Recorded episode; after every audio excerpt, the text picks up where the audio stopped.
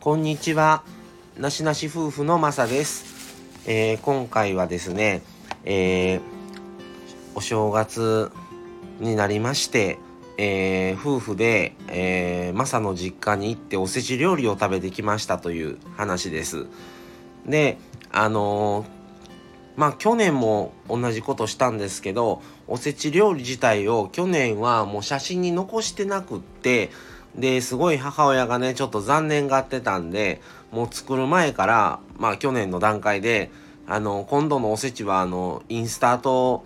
あのこのスタンド FM ラジオ配信してることはあのもう以前から知ってるので配信にしてサムネに残すからあのよろしくって言うといたんですよ。って言ったらまあ半分ちょっと嬉しさと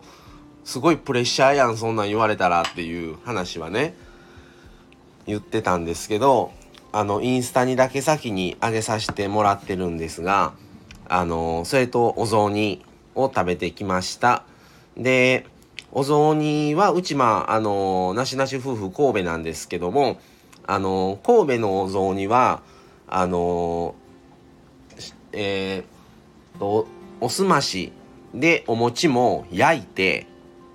中にあんこが入ってたりとかあとおすましなのであの柏とかなんかいろいろ具が入ってるんですね。かばかまぼことか柏とか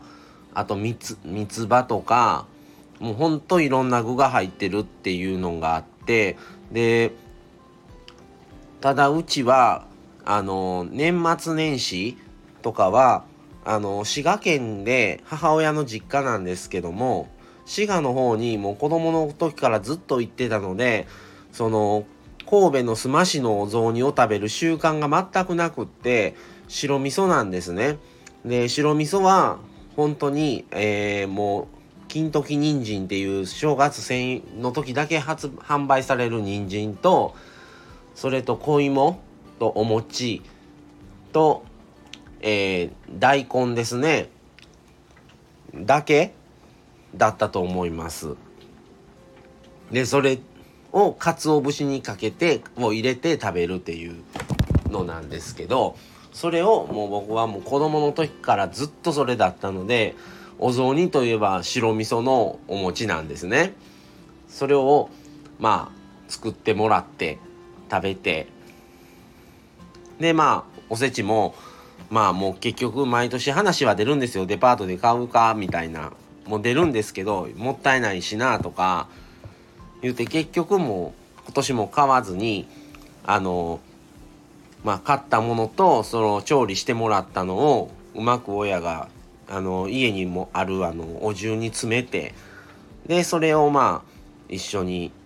いただくということをあの結局今年もそういう感じで親がもう作ってくれててまあそれもまた正月の感じが出て美味しかったですし良かったなと思います。それでまあ今年もまた正月を迎えて始まったなという感じでお酒とかはもちろんうちでは飲まないので一切そういうのはないんですけど普通にお茶であのまあお昼にいただいてきましたということで昔はね滋賀に行ったらあのおじいちゃんおばあちゃんも僕の子供の時はいたのでと向こうの親戚とそれと我が家3家族まあ僕一人っ子なんで3人で行ってあのなんていうんですか和室のその大きいところでまあみんなで広げて正月はあの朝から食べるっていう挨拶をして食べるみたいなやつをずっとやってたのでもうあまり神戸でおぞあのこういうおせちしてっていうのは本当まだここ最近なんですね比較的。だからまあ毎年思いながら毎年そのね滋賀に行って食べてたの時の方がすごい記憶としてはすごい鮮明なのでもう何年も神戸でおせちしてますけどまだなんか新鮮な感じがしますね。で皆さんもおせちとかは買われた方もおられると思いますしあのね時間結構手間暇かかるんですけどおせち作られた方もおられると思います。またよかったらコメントとかもらえたらなと思います。はい皆さんは正月はどんな感じで過ごされてるんでしょうか。まあ我が家はまあその一つとして実家に行っておせち料理を